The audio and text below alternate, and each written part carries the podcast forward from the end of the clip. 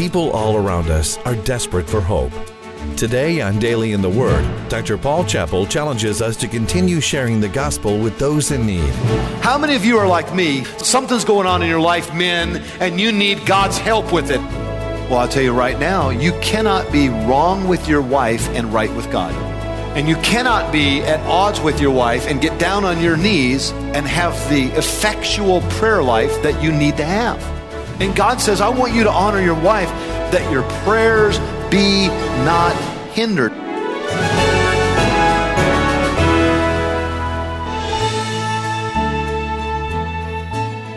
The world is changing, but as Christians, our directive stays the same.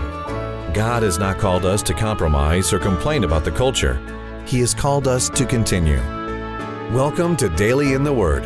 This program features the teaching and preaching of Dr. Paul Chappell, pastor of Lancaster Baptist Church and president of West Coast Baptist College in Lancaster, California. In our series, Continue, we will discover key areas of our life that God wants us to continue developing through the grace and mercy of Jesus Christ. People all around us are desperate for answers, and we must continue to take the light of the gospel to those lost in culture's darkness. And now, here's Pastor Paul Chappell with part two of a message called Continuing in Godly Living. You see, the Bible says the outward man perisheth, but the inward man can be what? Renewed day by day.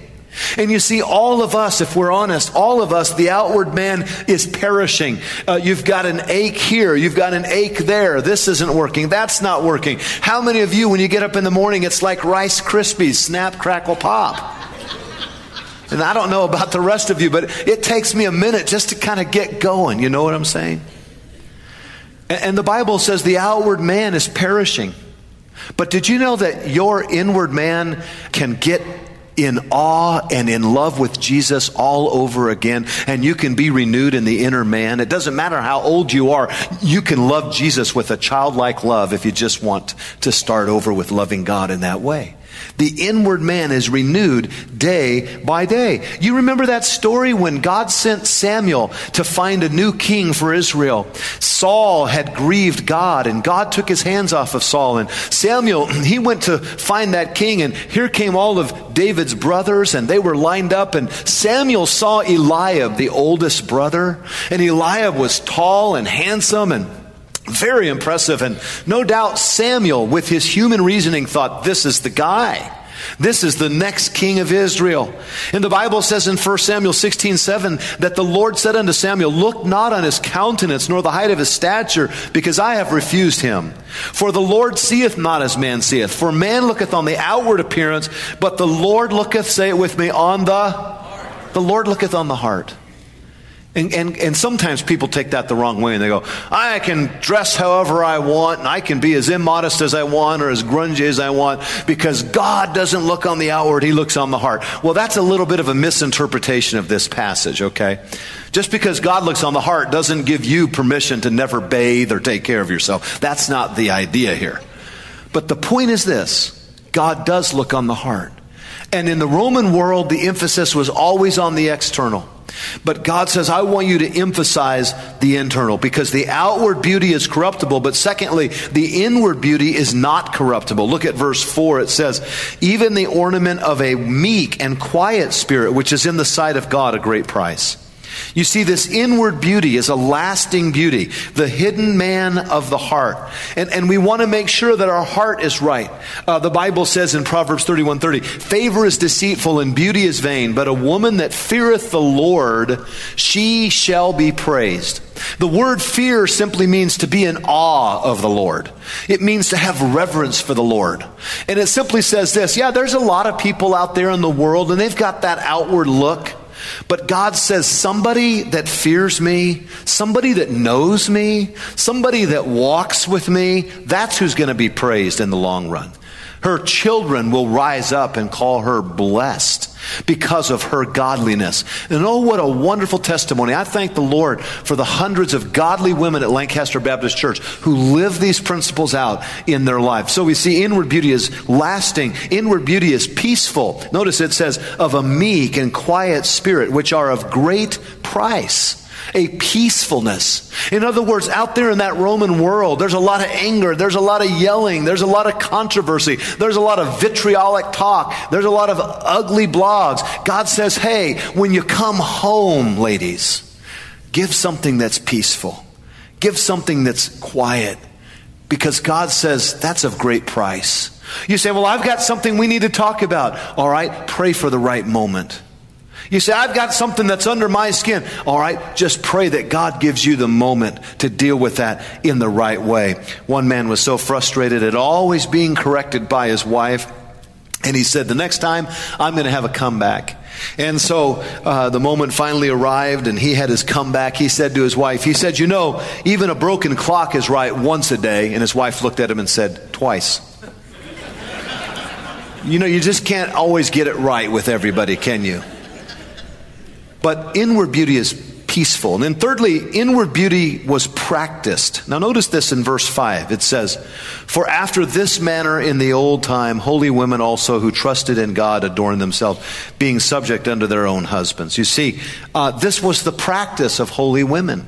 Uh, I think of one, one uh, beautiful poem or writing that I put into your notes, and it says this Lord, I am willing to receive what you give, to lack what you withhold to relinquish what you take, to suffer what you inflict, to be what you require. And Lord, if others are to be your messengers to me, I am willing to hear and heed them, to heed what they have to say. You see, God wants us as His people to have that spirit, to accept what He is doing and to surrender to His will. So we see the priority of a strong testimony. And then we see, secondly, the priority of a spiritual heart. Strong testimony comes from a spiritual heart. But then I want you to see, finally, the priority of spiritual leadership. Because as we learn how to continue, it's going to take leadership at the baseline. It's going to take men in the home who will provide leadership. Now, many single moms are providing that, and I understand that. But let's see what the Bible says to a husband this morning, please. Notice it says in verse 7 Likewise, ye husbands, dwell with them according to knowledge, giving honor unto the wife as unto the weaker vessel, and as being heirs together of the grace of life, that your prayers be not hindered. Now, I know we've spoken to the ladies, but God now turns his attention to the husbands. And he says, first of all, I want you to provide spiritual leadership in the home. And, God wants you as a husband to provide a godly leadership in the home.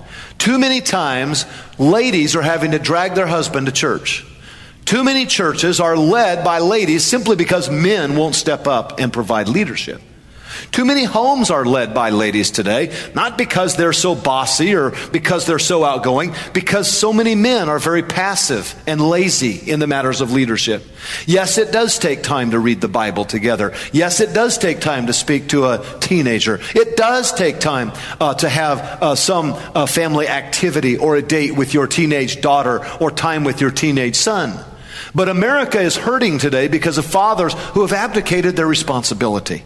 And God calls you here to leadership. And notice, first of all, he says, if you're going to lead, you need to seek knowledge of your wife. You need to learn how to dwell with her according to knowledge. God says you're going to have to grow. Every day we need wisdom. Lord, show me the needs of my wife today. Show me how I can respond to those needs. I need your wisdom. James 1 5. If any man lack wisdom, let him ask of God, who giveth to all men liberally and upbraideth not. And so we must ask for wisdom. Now, for example, studies have shown that wives who carry a little extra weight live longer than husbands who say something about it. So there's a lot of wisdom to be gained in the marital life. You see, in the Roman world, a woman was viewed upon as just a piece of property. And, and, and women were not viewed at all as, as an equal partner in this matter of marriage. But Christianity changed that perspective in the Roman world. And contrary to what the liberal mindset is, some liberals say wherever Christianity goes, people are oppressed and so forth and so on. And the exact opposite is true. Wherever Christianity has gone, orphanage has popped up and hospitals have popped up. And, and God has shown that a woman is not a piece of property, but she is an heir of the life we call eternal life. And the Bible says concerning your wife, dwell with her according to knowledge, you see. And every man here needs to ask God for that knowledge. I heard of a man that walked into a flower shop and he said to the lady, he said, I need some flowers for my wife. And she said, What kind do you need? He said, I really don't know. I just, I'm not sure what kind I need. And she said, Well, maybe we can do this. She said, uh, Why don't you tell me exactly what have you done wrong? And then she tailored the flower request according to his transgression. You see, we all need wisdom on how to rightly lead in our homes. And so seek knowledge. Get the knowledge of the Word of God. Ask your wife what her needs are this week. Learn how to be a help. Secondly, uh, we must seek to honor our wives. The Bible commands us to honor our wives. Now look at verse 7. Likewise, ye husbands, dwell with them according to knowledge, giving honor unto the wife. Now, ladies, don't elbow. I know how this goes, all right? So we're just, we're just learning. We're slow learners. But the Bible says giving honor unto the wife. The word honor speaks of esteeming her. It speaks of giving her dignity. It speaks of, it speaks of treating her with high value. For some of you, treating her as well as you treat your bicycle, your motorcycle. What is it that you love? Your gun. God says it's time that you saw your wife as your most precious friend in life and treating her better than you treat all that other stuff. All the stuff that you pamper with, all the stuff that's so important to you. All right? And so, why should a husband honor his wife? Let me give you three quick reasons. First, because the Bible speaks of her as the weaker vessel. Now, ladies, before you take offense at that, let me help you understand. This does not mean that you are intrinsically weaker intellectually or even spiritually. In fact, many times, uh, if, if every husband in here was honest, he'd say, My wife was more spiritual than I was at that moment. My wife is a godly wife. She practiced grace when I would not have practiced grace. It's not speaking about the fact that you are somehow inferior to your husband.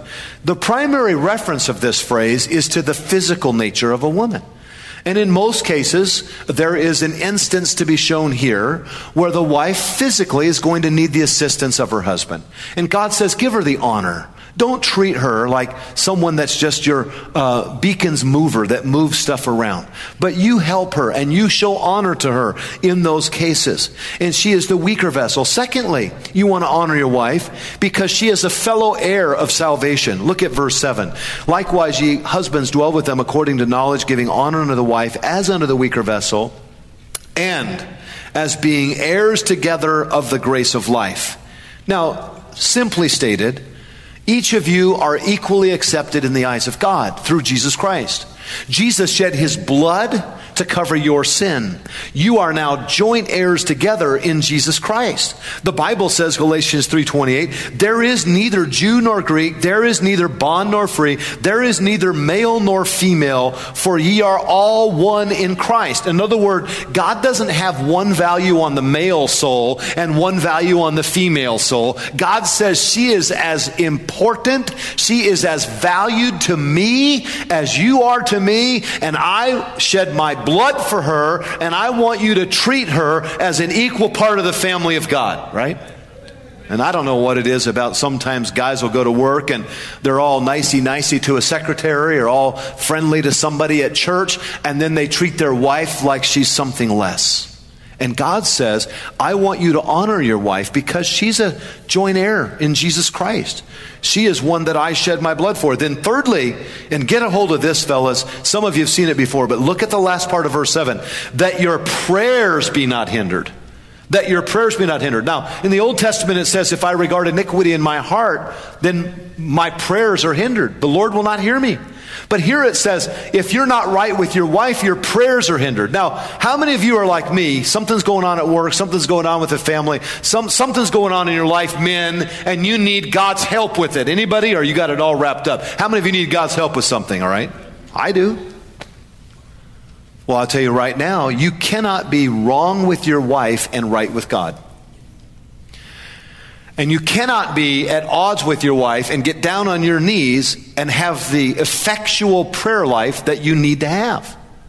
And God says, I want you to honor your wife that your prayers be not hindered. Matthew 18, 19. If two of you shall agree on earth as touching anything that they shall ask, it shall be done for them of my Father which is in heaven. So God says, I want unity in that family.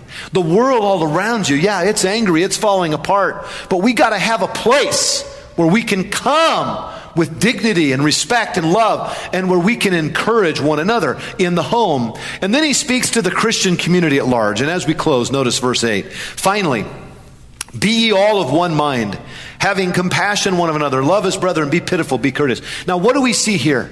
We see the scope going from the family out to the community. And, and God says to the Christian community, look, the world out there is hateful. Nero is hateful. The Roman soldiers are hateful. Taxes are high. Everyone's at each other's throats. But Christians need to be different in this situation. And in the community, there should be a testimony. And when they look at the Christians, they should see the difference that Jesus Christ has made. And nothing is more harmful to the Christian uh, name and to the testimony of Christ than when Christians act against the Bible. The devil loves it when an evangelist or a pastor falls into sin. The devil loves it when a Christian family breaks up. The devil loves it when Christian teenagers take drugs. You know why? Because the devil can say to the whole world, see, it doesn't work. It's not real at all. That's why God says, I want my church to be real at the baseline. And He gives us six characteristics. And the first one is unity. He says, I want you to be of one mind. I want you to be of one mind. And let me just tell you, nothing more ridiculous that when one Christian disagrees with another Christian and they go to their unsaved friends at work and talk about it. How's that going to help this guy to ever get, get saved? God says we need to have a unity. We need to pray through these things and, and be of one mind. Uh, and then he says we need to have compassion, having your hurt in my heart. When the world looks at the church, that they would see us as being people of compassion. I think of our bus ministry that every week is bringing hundreds of children into Lancaster Baptist Church. Children whose parents are many times strung out on drugs and, and children coming from difficult backgrounds and they're hearing about Jesus and they're, they're receiving instruction. They're receiving meals and encouragement and they're receiving the compassion of the church. And this is what God wants the community to show forth. And then thirdly, he says having compassion, but also notice love as brethren. This word brethren brethren speaks of that fraternal Philadelphia love, loving one another as brethren and, and encouraging one another and showing the love uh, that we have for the Lord and for one another. A while back, I bought Terry a little gift, and she later told me that the gift itself did not mean as much to her as the way that I looked her in the eye when I gave it to her. I thought about getting a refund for the gift, but then I thought that could blow the whole thing. So but you know, it's not just a gift, it's the heart with which it's given. God says, I want my people to be characterized by love. What did Jesus say? That, that our, his disciples would be known by their love one for another. May I just say this to you? Everyone's different in the Christian family, but there ought not to be anybody that is a believer that you can't say, I love them in the Lord. I want God's best for them, grace to them. And then notice the fourth word is pity. And you see that here. Uh, it says here in verse number eight, be pitiful. Now, some of you say, well, my husband is. He got that one right. That's not what we're talking about when we say pitiful. We don't mean, uh, we don't mean ornery or terrible. The word pitiful means full of pity. Full of pity. God says, I want my church to be full of pity. I want them to be tender hearted. I want them to be easily touched and easily moved. It's amazing to me how many hurts come to Lancaster Baptist Church. People who've had the hurt of a family separation, people who've had the hurt of illness, people who've had the hurt of losing a job. The list goes on and on. Drugs are epidemic in this society. And if we're not careful, the worldly attitude is, well, you, you deserve what you have. But God says, I want you to have pity on someone whose life is broken. I want my church to be a place that makes a difference. And then he says, fifthly, I want you to have courtesy one towards another. Look at verse number eight. Be courteous. Be courteous. Let's say that together. Be. Now, when you're out in the parking lot and someone cuts you off, remember this one on the way out of church, you know? Be courteous. D.L. Moody said, Be humble or you'll stumble. You know, this ought to be a place of courteousness. And it ought to be taught. I love our teenagers at Lancaster Baptist, and we have so many young men that are just gentlemen. And I watch these 16 and 17 year old boys open the door for, for someone. I, I watch them as they uh, share a hymn book. I watch them as they're showing courteousness. You don't see that out in the world. And it's a blessing to see that with young people. And then notice the final word is the word blessing. Look in verse 9. Not rendering evil for evil or railing for railing, but contrariwise blessing, knowing that ye are thereunto called, that ye should inherit a blessing. And I got to tell you, the world's really good at tearing one another down, railing for railing. Oh, yeah? Well, I'll tell you, your mother. Oh. the world's just good at that kind of stuff. God says, here's what I want you to be good at. Look at it in verse number 9. But contrariwise, blessing, knowing that ye are thereunto called, that ye should inherit a blessing. God says, I want you to be good at blessing people. Now, to be truthful, we have to speak to issues that are difficult. But God says, I want you to learn how to bless people. Last Sunday night, we learned one of the phrases that Christians used in the first century when they saw each other. Specifically at Ephesus, uh, the Christians said, Grace to you. Grace to you. And God wants us as Christians to pray for grace and mercy upon one another. And, and God wants us to learn how to give blessings one to another. Now, we're here talking about how to continue. The world around us disintegrates relationally. God says, I want your relationships in Christ to continue. The priority of a strong testimony, He said, I want that to start in the family. And he said, secondly, I want you to have the priority of a spiritual heart because out of the abundance of the heart, your mouth is going to speak. And thirdly, I want you to see the priority of spiritual leadership. Husbands, as your wife has that heart, as she's growing, I want you to grow. And there might be a husband here this morning that has never yet been won to the Lord Jesus Christ. There might be a man here that if you died today, you do not know that you would spend eternity in heaven. Many people spend their life in church, and you ask them, Do you know if you died today that you would spend eternity in heaven? And they say, I think so, I hope so.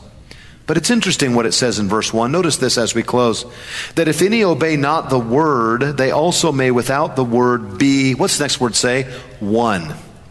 Won. Sometimes we use the term soul winning. It's, you see, people are won to Christ. You say, well, the Holy Spirit's the soul winner. Absolutely. But apparently, he uses human instrumentality. If you're with me on that, say amen. In other words, this wife, by her godly testimony, can win someone over to the Lord Jesus Christ. And there might be someone here today, and you've been watching your wife, you've been watching your husband, you've been watching some friend that you know, and you see Jesus in them, and you're not sure that Jesus is in you.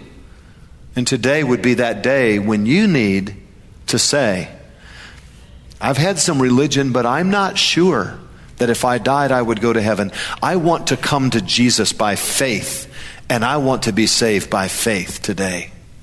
Some of you men, you're so fortunate to have a wife who lives out these verses, but it's time for you to step up and take that spiritual leadership and receive Jesus Christ as your Savior today. And I want to encourage you today, if you don't know the Lord, that you would be won to the Lord today by the love of Jesus who shed his blood for your sin. I want to encourage you today. The foundations are stumbling and crumbling, whether it be at the state or whether it be at the federal level. But God says, in the midst of all of that, with Nero in charge, I want you to have something healthy at the baseline. I want your family, your Christian relationships to provide the nurture that you're going to need with all that's happening around you. You've been listening to Daily in the Word with Dr. Paul Chappell, pastor of Lancaster Baptist Church and president of West Coast Baptist College in Lancaster, California. If you'd like to connect with Pastor Chappell on Facebook or Twitter, go to paulchappell.com and click on his social media links. While you're there, be sure to sign up for his free Daily in the Word email devotional and take a look at all the helpful resources. Again, that's paulchappell.com. We hope today's message has encouraged you. Dr. Chappell serves as a pastor of Lancaster Baptist Church, and he is the author of many books. But most of all, he has a passion and love for you. If you've been helped through Dr. Chappell's ministry, he'd love to hear your story. Visit us on our website today, where you can listen to today's entire message, become a partner in the Word, and sign up for Pastor Chappell's Daily in the Word email devotional. Visit us at paulchappell.com. And thank you for listening today. Be sure to join us next time as we continue to discover God's answers for today's challenges here on Daily in the Word.